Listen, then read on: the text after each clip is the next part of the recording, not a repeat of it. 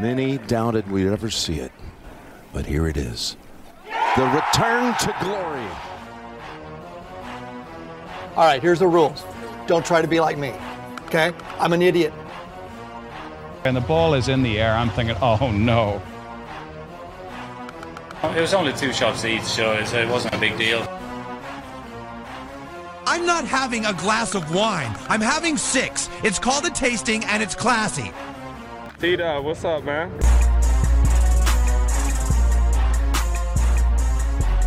Yippee ki everyone. Welcome into the very first episode of Birdies for Everyone, the official show of putting circles on the scorecard. I am your host, Taylor Williams. My friends call me T Dub. If you're listening, you are now a friend, even if we weren't before. So just call me T Dub or call me whatever you want, as long as I'm not called a explicit name. I've been called it plenty of times, so I've, I don't need to hear any more of that. So I appreciate everyone tuning in. I am so, so, I cannot express how excited I am to do this, just be able to spread all the great golf knowledge that I have attained over the like, almost 30 years of living and continue to do over the rest of my life. And um, most of y'all will probably know me from the 73rd Hole podcast. Me and Colby Powell started that up about probably two years ago now. And then about a year ago, Sam Humphreys in Gulf, Oklahoma were able to jump on board and we're able to make something really special happen. And we have so, so, so many great things coming for you guys later on this year, 2022. And it's only going to get better from here. 2021 was such a magical year for all of us, and we were so honored with all the blessings that our lives had been able to get over the past 12 months, especially with everything going on. So now we're going to just get the ball rolling and uh, get things get things started. So first of all, just want to go into kind of what the show, what y'all listeners can expect going forward. So these are just going to be my own thoughts, really. I'm going to just come on here. I'm going to talk golf. I'm going to talk life. I'll talk whatever's on whatever's on my mind. This is going to be it's going to be my show, and we're gonna we're gonna have a lot of fun on the way. And if you guys have any any feedback, make sure to let me know. I don't get on social media a whole lot, but uh, Taylor Williams is how you reach me there. T Williams 101 Instagram and Twitter. Just Taylor Williams on Facebook, or my phone number is 405 278 1180. I don't have a problem giving that out. I give lessons in my spare time, so anyone who's needing to hit that golf ball a little straighter or make a few more putts, make sure to give me a ring and we'll make sure to try to get something set up for you.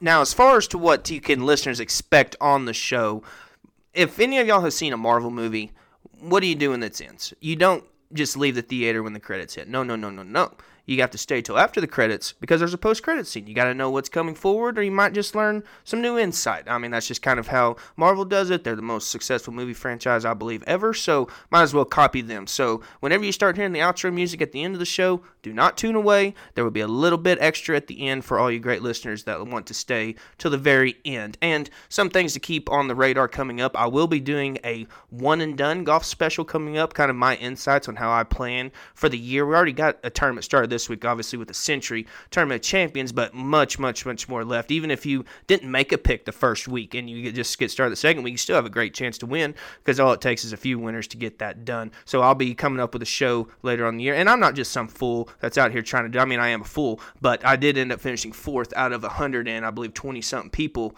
last year in our big pool. And uh, so I do have a little bit of positive success on that front. So hopefully we can keep that trend going this year and maybe let our listeners have a little bit more insight in that as well. Okay, so pretty much I'm going to start off by saying what I think is going to happen this year in 2022.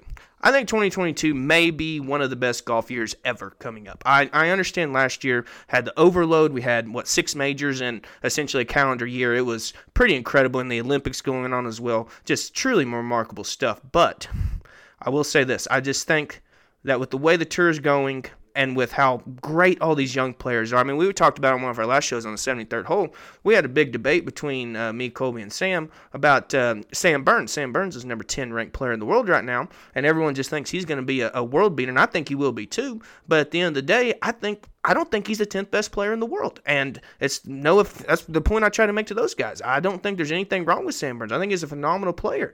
But there's so, so, so many great golfers out there that I just, I think there's going to be so much competition.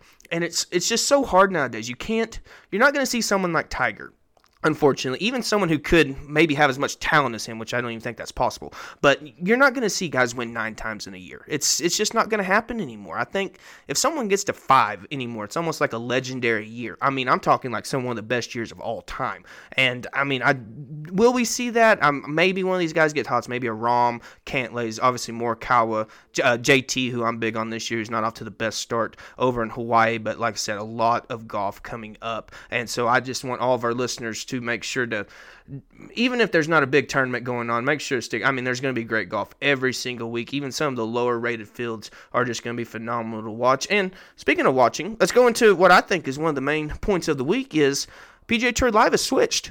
Um, no longer is it on just the what PG uh, NBC Gold or something like that is what was on in it. I mean, guys, I mean, we ripped it all the time. It was not. It was nice to have extra golf, right? I mean, it always is. The more, the merrier. But the fact that they would only show one group, and there was nothing more frustrating than whenever they would just have the leaderboard paired up for like two minutes just so you could see who was in the lead. And it's like, well, we're not going to show any golf shots, but we'll show you who's in the lead. And we'll show this guy, we'll change his score from 8 under to 9 under, and we'll just put it on there. And you don't get to see how he did it. And it was so, so frustrating, especially for, for strong golf fans like myself. I know like that. So now we're over to ESPN Plus, and you know, a very small sample size so far. I only watched two days worth up, up to this point. That I am recording this show on Friday afternoon. Hopefully, some guys coming home from your Friday trip or maybe just enjoying around the weekend can get a little bit of uh, listening in. So, off the two rounds I've seen, off ESPN Plus. I think it's a home run. I'd give it an A minus at worst. I understand that there's certain limitations you have. It's we're not going to have a situation like, like Augusta where we can see every single shot from every single player. It's going to take I'd assume maybe two decades, if it's ever even possible, maybe one decade if we just get an abundance of cash on the PGA Tour. But at the end of the day, that's just something that's really hard to, to try to get right now. So well, from the jump that from PGA Tour Live last year, this year, I think I think it's an A plus. Got heard a little bit of Andy North on the broadcast, and I think that know as much as I'm not the biggest Andy North fan, I do think he's a lot better than what we've had, and just being able to see not just one single group. We've seen even just watching. It seems like they got three to four groups they tend to go to, and they go to certain holes too. They they try to say it's a featured hole. Like for example, yesterday they said that the featured hole was 14, but they really didn't show a whole lot of 14. They really showed a lot of uh, 11, the par three that goes down the hill, just a beautiful golf hole. And so I don't have a problem with them doing that. And so it was nice just being able to know that you weren't focused on one group of, of golfers to to watch for the whole day, even if they started playing like shit. You were able to get a little bit more more contact with some of the other guys. And so I I absolutely love what the, what the PGA Tour Live is doing now. And in all honesty I, I think it's going to keep on going and keep being better. At least it should be in theory. And you know speaking of coverage and golf watching I might have a hot take here but in my opinion the the PGA Tour Live coverage has been better than the Golf Channel coverage.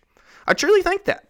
One of the things I've noticed about the Golf Channel coverage is that people just the, announcers they feel like they have to talk every minute. Feels like that there can't be a break. There can't be just silent air.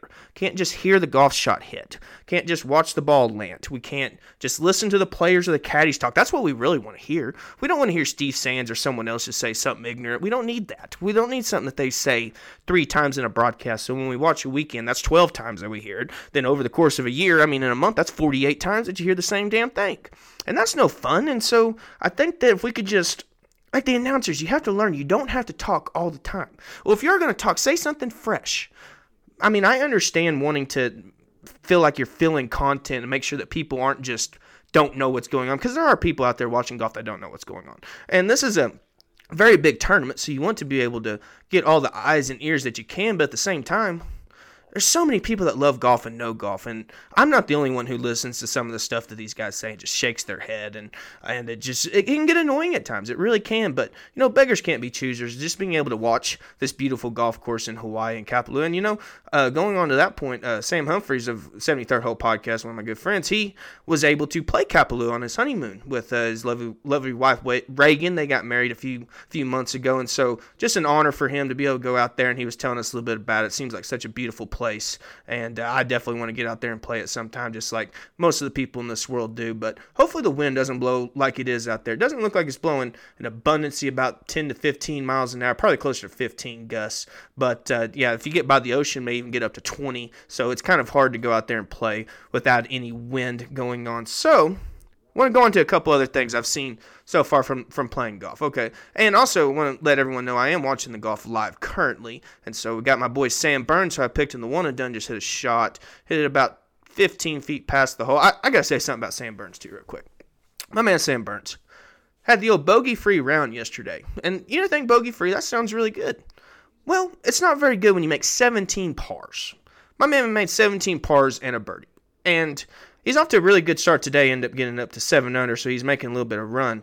But man, that is you made he made 15 pars in a row and then was able to make a birdie on 16, a little short par four, and then parred the last two holes. So didn't make a birdie on a par five all day, but didn't make a bogey on a par three or par four either. So very steady, not definitely not what he wanted. I know he probably would have expected more, but he's making up for it today with making a lot of putts. And so really, really like to see that. I'm really shocked with the way Justin Thomas is playing this week. I really am. I think while there's still 36 holes left, essentially, even a few more for, for these guys, they're almost on the, I think they're on the 15th hole or 16th hole or something like that. So they got a, not very much left. And I just think that maybe he's just not not fully focused, and that can happen. You go out to Hawaii, beautiful place, a lot of fun stuff to do.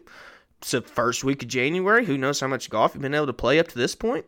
And someone like Justin Thomas, who on our on our uh, 2022 preview show for the 73rd hole, I predicted JT to win the Masters and the U.S. Open both. So a, a, two major year, which is something that very few golfers have been able to do in their careers. I think that I, have set the bar so high for him that I guess you know if, if he doesn't win every week, that my expectations are low. But at the end of the day, I think that he's at a point to where he's almost like like Tiger was when he's when he was out playing. He would say, "I only focus on the majors. Every single thing you do around the calendar year focuses on the four big majors." And you know, it's different now because everything's a little bit more condensed than it was, right? So now you've got you know you got the made you got the uh, Masters in April, you have the PGA Championship in May, you have the U.S. Open in June, and the Open Championship in July. So all four majors take place in four months, and you know, that used to be more spread out. So now you have to essentially get your game peaking for spring and early summer of golf. And so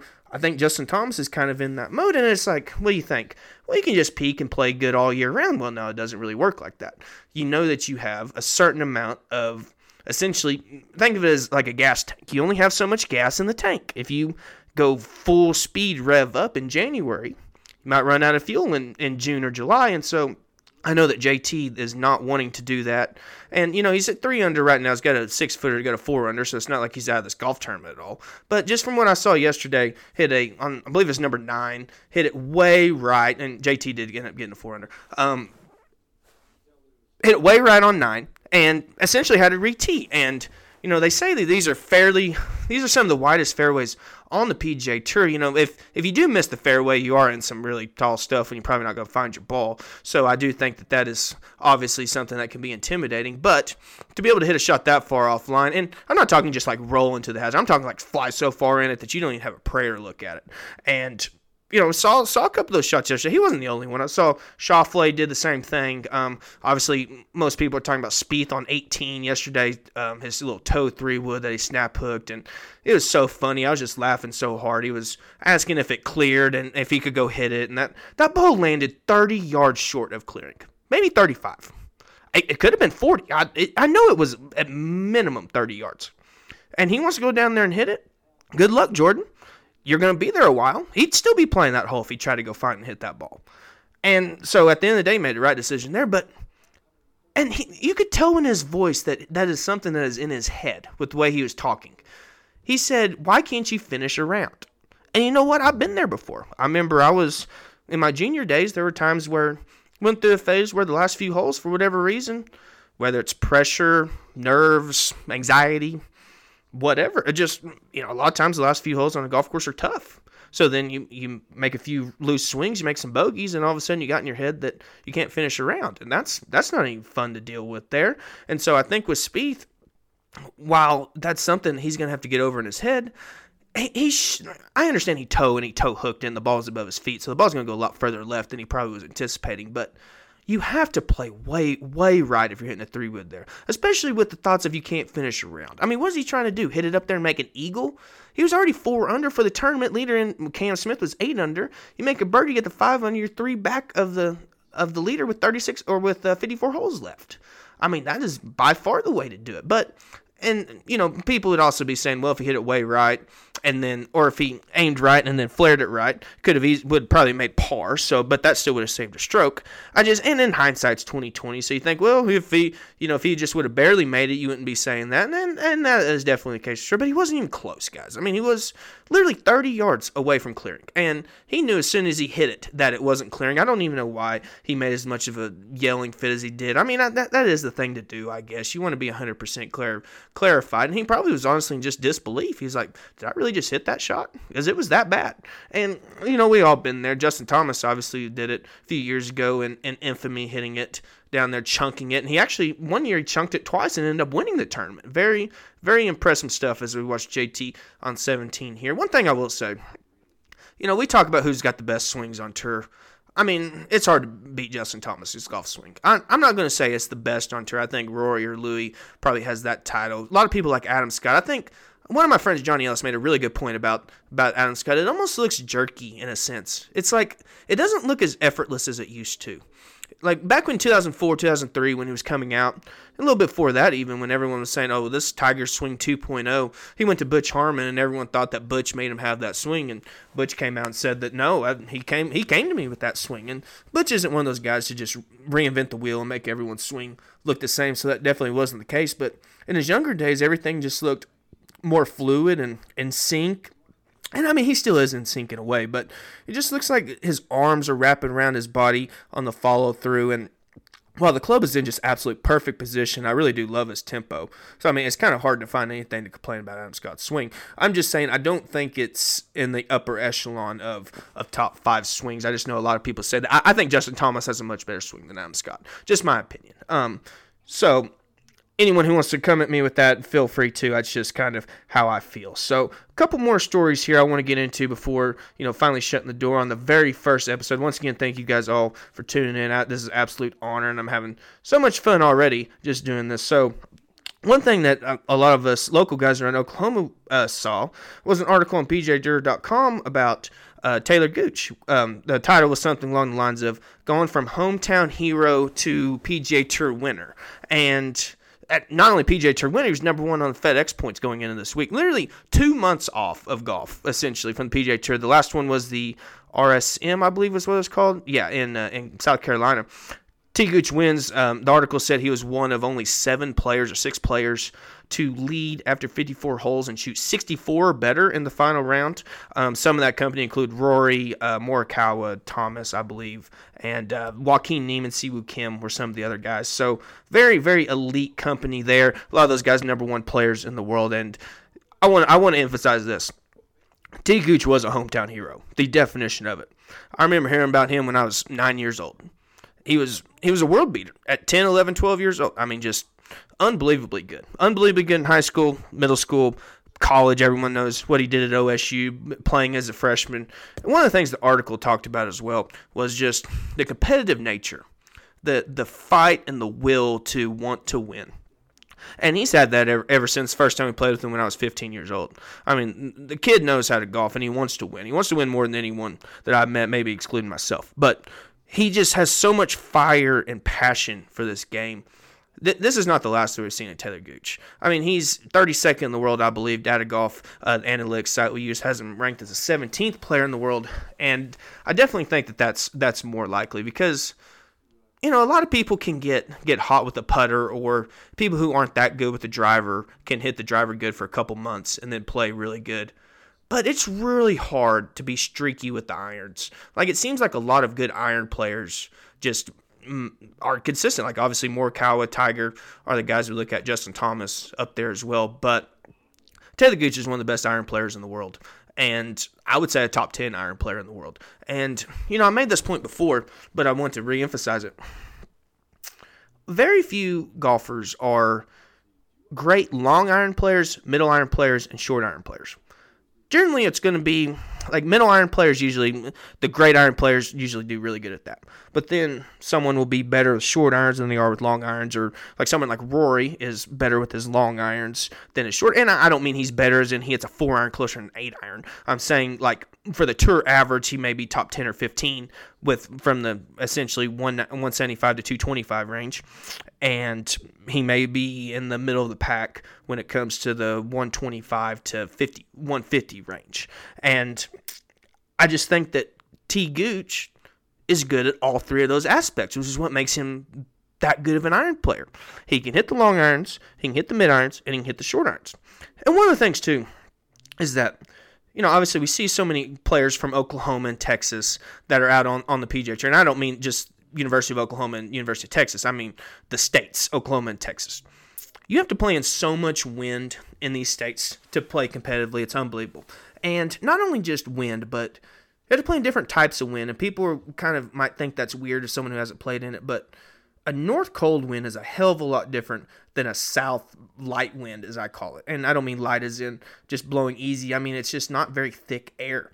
And so when you're into the wind, whenever whenever it's a north breeze, it's going to be at least a club less than it would be if you're into the wind um, from a south breeze. Because, and a lot of people think that's just because it's cold. Well, in all honesty, the cold really doesn't make the ball go that much shorter.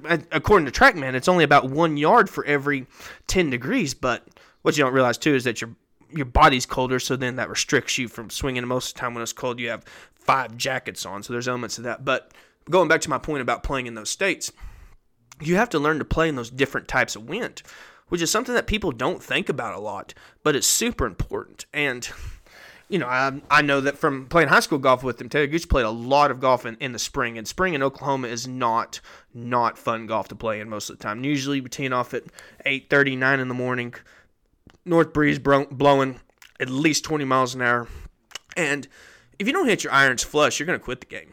I mean, there's there's really no other way about it because it's it's just so hard to get the ball close. The only other option you have when you're ever into the wind is you take like five clubs more and you hit a punch shot, which that may get you around for high school when you're younger, but it's not going to get you done the PGA Tour. So obviously that that was nothing in his playbook, and so I just think that people don't understand how talented he is with his irons. And you know, just going back to the story as well, it was great to see input from from friend of uh, the 73rd hole and friend of mine, Kelsey Klein. What a hero that guy is. I've I've met probably 150 people in my life who know Kelsey, and not one of them said a bad thing about the guy. I mean, what what a class act and what a mentor he's been for T. Gooch. I know we've had both of them on our show before. And you know, a, a quick story that I don't think a lot of people know about that I want to share here we we had T Gooch and Kelsey on probably it was right when uh, quarantine and everything started in 2020 probably around march april-ish may somewhere around there 2020 and during our interview with them it was we interviewed them for about an hour 45 two hours i mean just so gracious with their time somewhere about 45 minutes in their interview our our software crashed we we had lost the first 45 minutes of our audio. We me and Colby spent hours, hours trying to recover this audio. We couldn't do it. And also want to throw out that is the only time that has ever happened, ever, in any show that we've ever recorded, had that problem. Ever. So it's like, really? The one our most prized interview, especially at the time, and still is because T Gooch is one one of the best guests that we could have. He's so gracious with with his insight and everything he gives, and that was the very first time we had him on and we lost the first 50 minutes of it. And so me and Colby are freaking out. We we were just going to patch the last 50 minutes or an hour or whatever we had and make it work. Well, they said, "Hey guys, you know, let's in a couple of days, let's just redo the first 50 minutes." And I get to thinking to myself, I said, "How many people would have done that?" You know how how classy you have to be to to take even more time out because of me and Colby screw up. Well, none of us really screwed up. It was a computer, but at the end of the day, it's our software, so we did mess up. And just that was unbelievable. That that's when that's when I kind of opened my eyes. I always always loved T Gooch. He's always such a nice guy, and we always had a lot of fun uh, playing golf together. But at the end of the day, being able to, to take time out to, to redo something like that and to make our product, which was nowhere near as big as it is now, to, to help us like that was such such an honor and just really really sentimental to you. So I I just I love the the uh, PGA Tour article that was out there, and I just wanted to let people out there listening that the article doesn't do it justice. That man was on the P, was known he was going to be on the PGA Tour when he was nine years old. I mean, nine, ten years old, maybe even younger. According to the article, he had, he had revved up one of his uh, little toy jeeps or whatever, so he could carry his golf clubs. That that's a really cool story, and uh, so that that does put a smile on my face. And I think that, like I like I mentioned earlier, that there's a lot more to come from T. Gooch. He is going to win a lot more golf tournaments, and I believe major championships coming up as well. So, last couple things here I want to get to a lot of people yesterday, I don't want to say a lot, a, good, a decent amount of people, were throwing a fit about Bryson chipping on the green. And for anyone who didn't see it, I can't remember the exact hole, but essentially he was on top of the ridge. It, it was two tiered green. He was on top of the, the tier. The pin was at the bottom, and he wanted to chip over the ridge. And the principle of that is you want to chip you chip it over the ridge because if you put it and stop it on top of the ridge, it's going to gain too much momentum that it's going to go past the hole and you have no chance of getting it within six or seven feet. So, for anyone out there saying, I mean, you wouldn't have idiots saying it was like disrespectful for the greens because I mean it's PGA Tour term. It's not like out there he's chipping every on every green. He's just doing it one, you know, that one occasion to try to improve his score, which at the time I didn't think was a bad play. The problem is, is that he landed his chip right on the slope. Literally the exact opposite of what you want to do. If you're going to chip it, you either, and I don't see why you would land it on top to do it. You might as well just putt. But you want to land it on the bottom and try to put a little spin on it. And when you're on the green, especially out there with that Bermuda, if you nip it just right, you can put so much spin on the ball, so much spin. But you have to if you even if it has a, a how much ever RPMs of spin it needs to just hit a one hop stop. If it lands on downslope, it's not going to stop. It's going to run. It's going to kick forward. And it's going to go 15 feet past the hole like it did. So you know, people were saying, "Oh well, why are you chipping? You're going to hit it like that." But I mean, we can't all be Gary Woodland, like what he did at Pebble Beach, hitting the that was 40 yard shot off the green to a foot whenever you had a, a, one or two stroke lead in major championship. How much pressure you have to have to do that, especially on Poa annua. It's like I, I don't know what I've never played on Poa annua, so I'm not sure what it's like to chip off of, especially. But from what they say on putting, it can't be the the crispiest of lies. So. I, the the minerals it take to hit that shot is unbelievable. So I just wanted to clear up the air for anyone thinking that Bryson was doing something idiotic or whatever. I don't think it was that bad of a play, honestly. I just think it was very poor execution. Another big story I want to get to. U.S. Ryder Cup captains Steve Stricker almost died from just I can't remember the exact illness. Let me pull it up here real quick. Basically, just said that for weeks he was fighting for his life. He was in the hospital, and I want to say it was non-COVID related. They made sure to point that out in the article. But oh, he was hospitalized for two weeks. How about that? And so, I mean, I don't care if you're in the hospital for two days. I mean, two weeks my goodness, I mean that's it's going to be hard. It says an article here, this is an article on golfchannel.com. There's a few other places you can read about it, but this is where I'm getting this source from. Said lost 25 pounds in two weeks at the hospital. Says uh, uh, soaring white blood cell count and inflammation around the heart.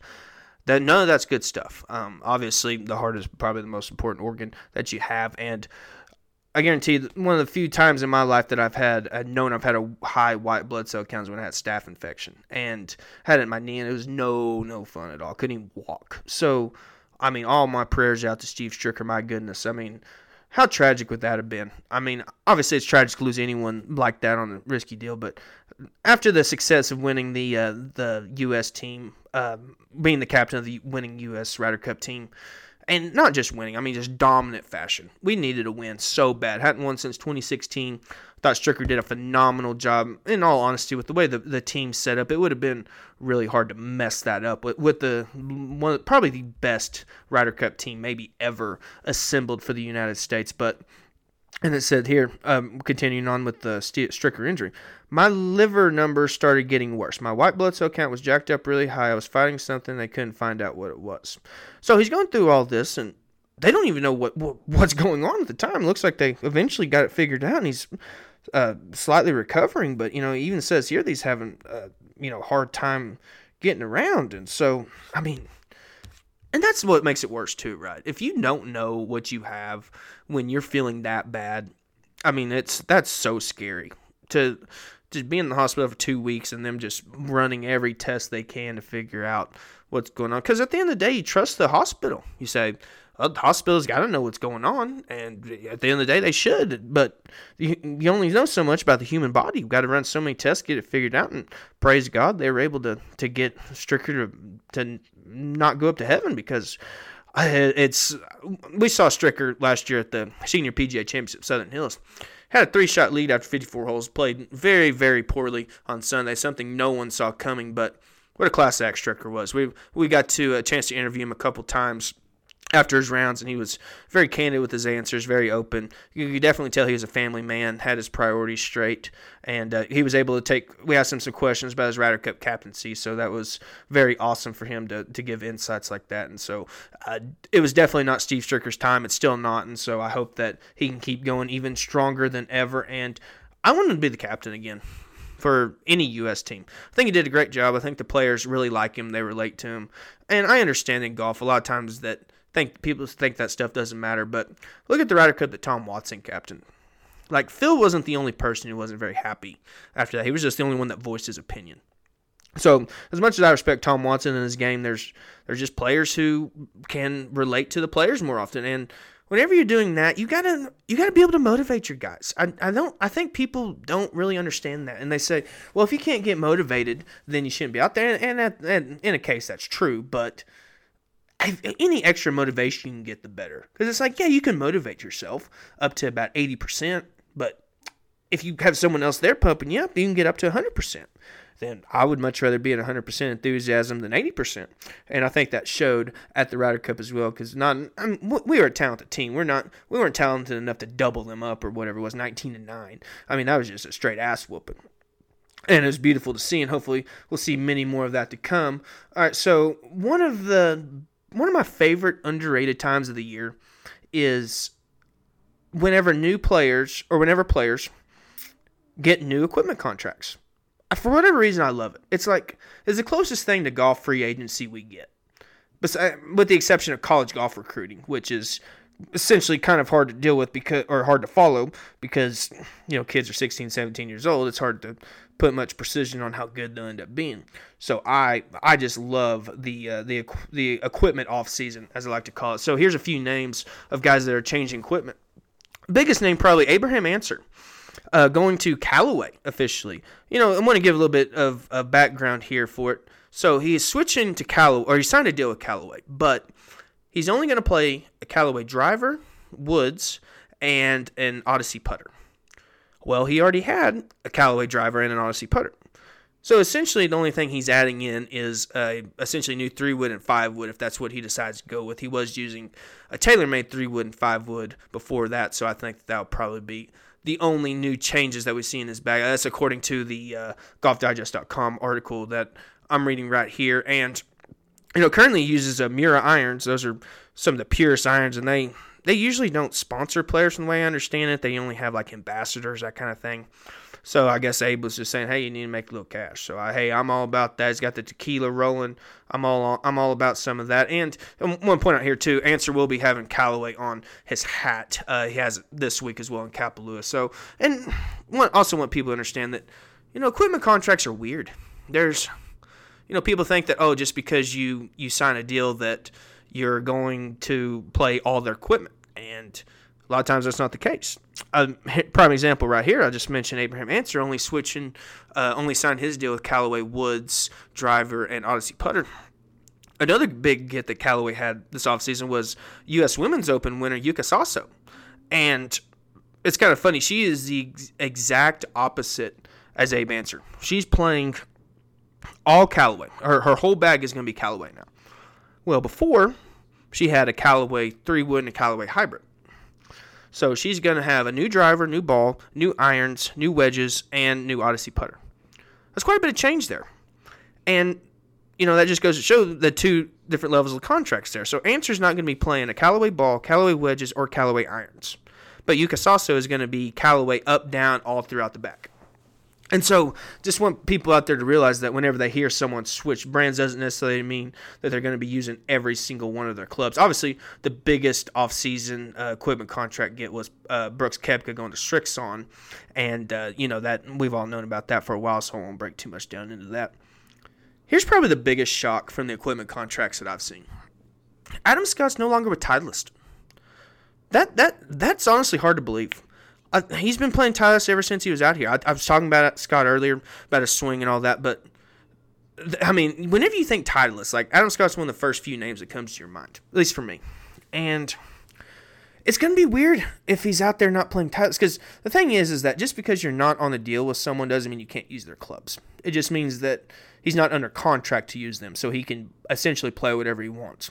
But he's been using, excuse me, some I believe they're Titleist 681s MB irons, something like that. They're really, really old. I mean, I'm talking 15, 20 years old irons. And so for someone like me, it'd be hard to see him change change from those, especially right now. But, you know, if he gets on with another company and they want they want to pay him the dough, then that's all that matters. But kind of like I was talking about earlier, if he goes, if he signs with somewhere else that doesn't want him to, or doesn't ask him to use irons, let's just say he uses everything else, then he can still use those Titleist irons. So while while Adam Scott's not with Titleist anymore in a contract, that doesn't necessarily mean that he's not going to be using Titleist clubs.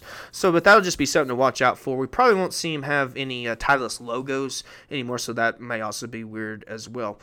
Another underrated loss for Titleist, uh, Jimmy Walker a PGA Champion winner, very underrated PGA Champion winner. People don't remember because he fell off so much after his major. Jimmy Walker was a damn good player. When he, was, it's almost like when he won that major, the PGA Championship at Baltusrol, beat uh, Jason Day.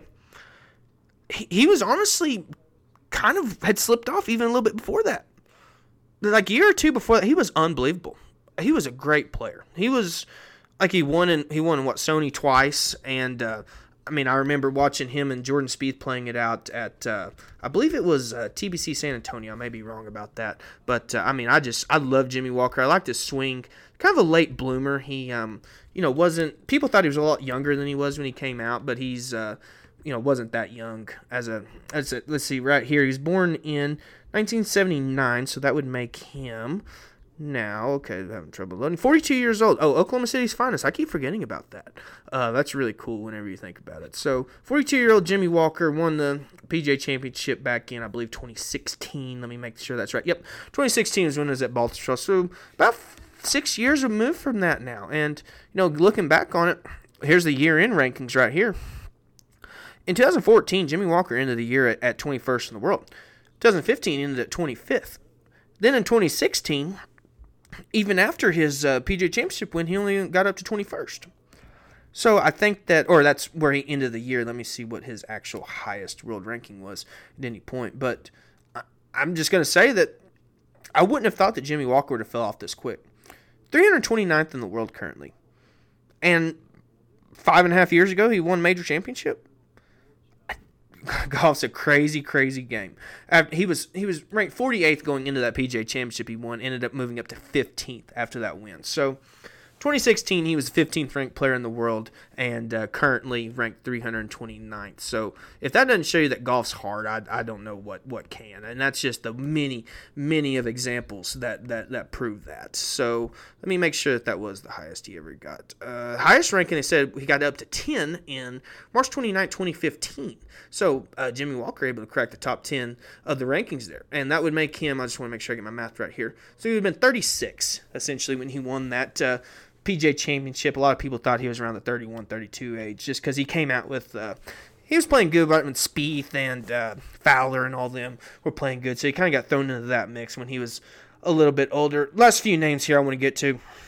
Jordan Smith, a golfer on plays majority on the European Tour, won the European Open not too long ago. He switched to all Titleist. He kind of jumped around a little bit. He was with Callaway last year, and I believe he was with TaylorMade before that, something like that. But he got he's uh, he's kind of switched around quite a bit. And then going on to here, Bettinardi Putters. They signed or renewed three guys that they already had: uh, Jason Kokrak, Matthew Fitzpatrick, and uh, Matt Kuchar. So good job, Bettinardi. And I guess we'll we'll keep seeing Kuchar with the uh, the right arm lock putter. I, I still can't get over that.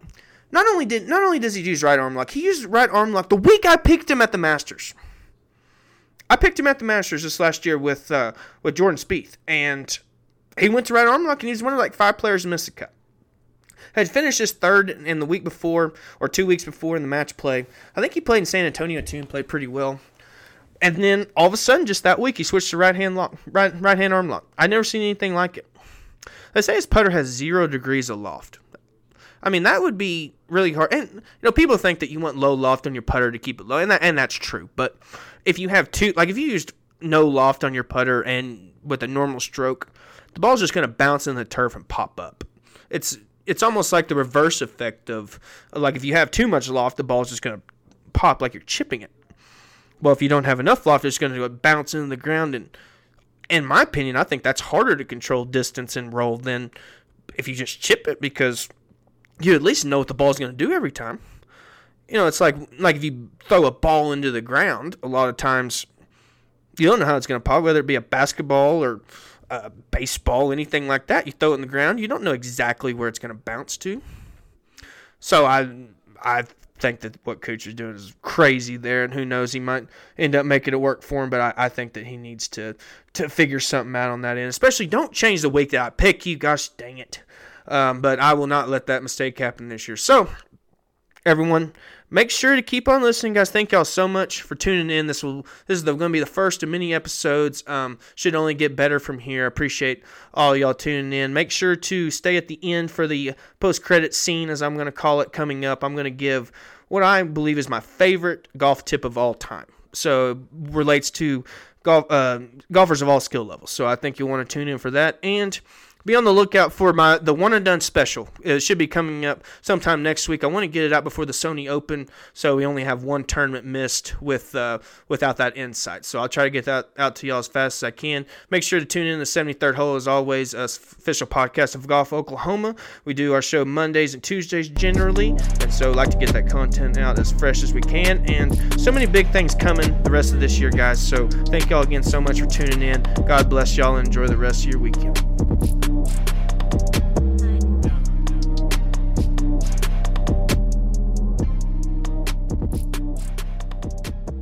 My favorite golf tip of all time. Here it is. When you're on the range, or you're just out playing, whatever you want to do. Don't don't do this when you're keeping score, but you're just out hitting balls, whatever. Set up how you're gonna normally hit it. Set up just everything normal. Just take the club back to the top and pause. Hold it for about three seconds, then proceed to swing down and hit it. What's gonna happen is is that even if you're a great player or a horrible player, you're gonna you have to be able to time your hands and your body and your upper body and lower body. Everything's moving independently.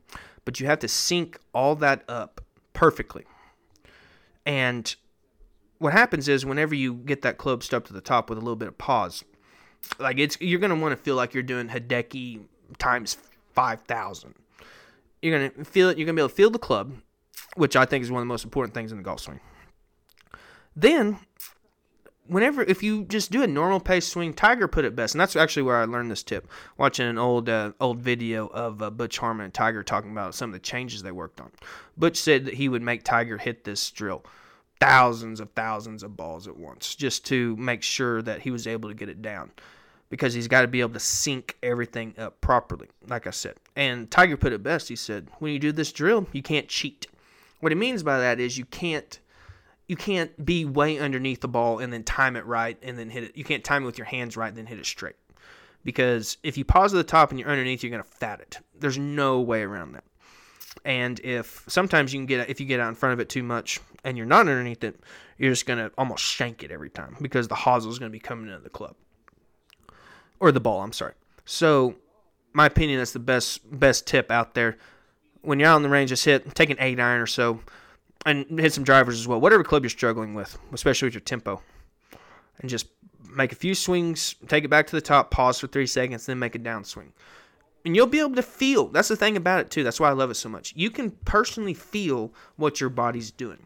If you take it to the top and you feel your arms rush down, you know that you need to use a little bit more lower body. Try to press more into the ground, as a lot of, a lot of them say on TV. Use the ground for leverage if you're a really good player, more than likely you're going to feel your lower body going down, your arms almost hanging back because you're trying to create that much lag and torque. Well, what happens is you stay behind it, but the club dips underneath, and then you're just going to fat it. like I said earlier. So really make sure that you are working on that tempo from the top. Just pause it and then swing down, and then you'll be able to know exactly what your ball's doing. After a few tips of that, swings of that, you will know essentially what your body's doing. You'll be able to time it all perfectly from there.